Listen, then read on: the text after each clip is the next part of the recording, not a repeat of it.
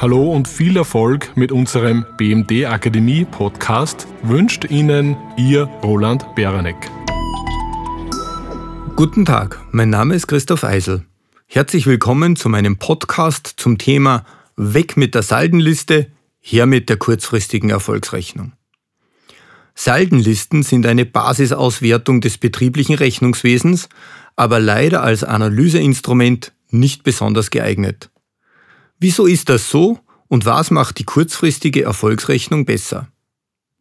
In der Saldenliste werden Anfangsbestände, laufende Veränderungen sowie Schlussbestände aller Buchhaltungskonten, auf denen im Laufe des Jahres oder im Laufe der Abrechnungsperiode Buchungen stattgefunden haben, erfasst.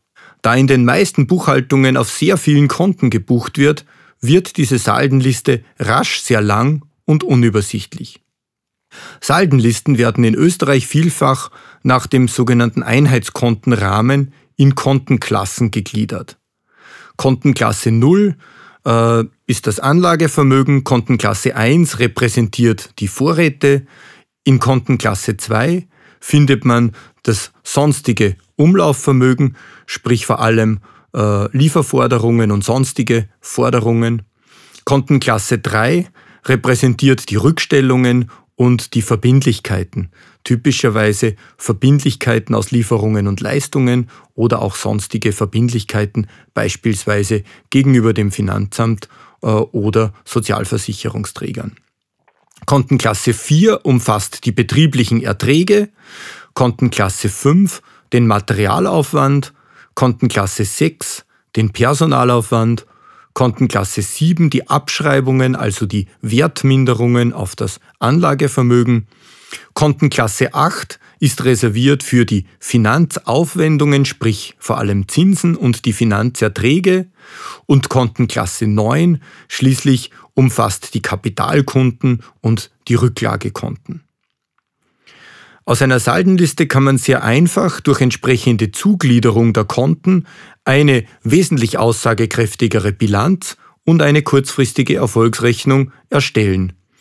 Man nimmt die Kontenklassen 0 bis 3 und 9 in die Bilanz und die Kontenklassen 4 bis 8 in die kurzfristige Erfolgsrechnung. Die kurzfristige Erfolgsrechnung hat ihren Namen bekommen, weil sie im Gegensatz zur meist jährlich erstellten Gewinn- und Verlustrechnung unterjährig, das heißt monatlich oder quartalsweise erstellt wird. Zudem kann sie vom Aufbau und Detaillierungsgrad her an die Bedürfnisse des Managements angepasst werden. Daher kommt auch die alternative Bezeichnung als Management-Erfolgsrechnung. Warum aber ist nun die kurzfristige Erfolgsrechnung zu Analysezwecken so viel besser geeignet als die Saldenliste? Nun, sie fasst die Erlöse zusammen, aggregiert die Aufwandskonten zu größeren Kategorien und ermöglicht somit zum einen einen raschen Überblick und bei Bedarf natürlich auch den Blick in die Details. Zudem werden in den Spalten neben die Ist auch Plan- und Vorjahreswerte gestellt, das heißt, man kann sehr schön einen Vergleich ziehen zwischen den Ist-Zahlen und den Planzahlen und bereits abgelaufenen Vorperioden. Damit werden Entwicklungen wesentlich besser ersichtlich. Konnten die Umsatzziele erreicht werden? Ist der Personalaufwand gegenüber dem Vorjahr gestiegen? Wie hat sich das Betriebsergebnis entwickelt? Alles einfach abzulesen, was in der Saldenliste de facto nicht möglich ist.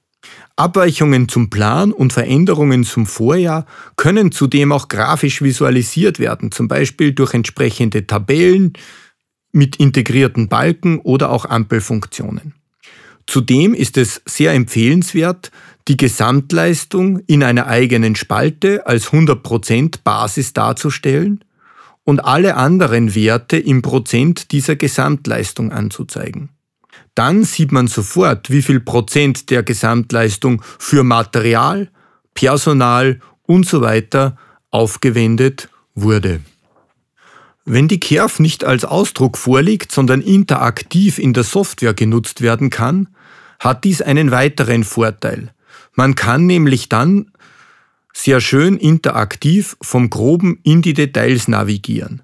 Also zum Beispiel von einer Aufwandsposition, die eine größere Abweichung zeigt gegenüber dem Vorjahr, wie beispielsweise den Marketingaufwendungen, bis hin zu den einzelnen Rechnungen und im Idealfall sogar hinunter navigieren äh, auf den als PDF archivierten Einzelbeleg.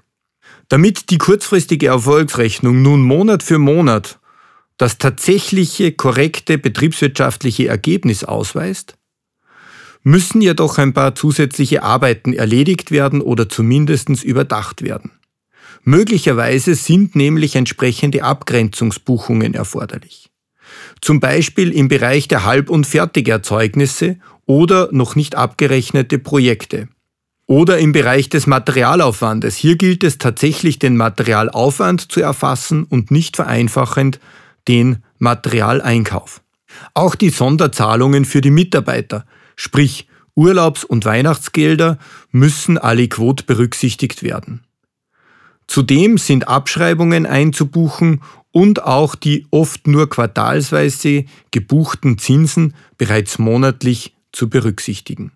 Diese Abgrenzungsbuchungen sind enorm wichtig und eigentlich nur mit geringem Aufwand verbunden, sie werden rasch zur monatlichen Routine. Aber erst durch ihre Berücksichtigung stimmt das ausgewiesene Betriebsergebnis tatsächlich und die Führungskräfte wissen über die finanzielle Performance des Unternehmens tatsächlich Bescheid. Das passende Buch zum Podcast, das Einmaleins des Controllings aus dem DBV Verlag. Vielen Dank fürs Zuhören. Besuchen Sie uns bitte auch unter www.bmd.at/akademie.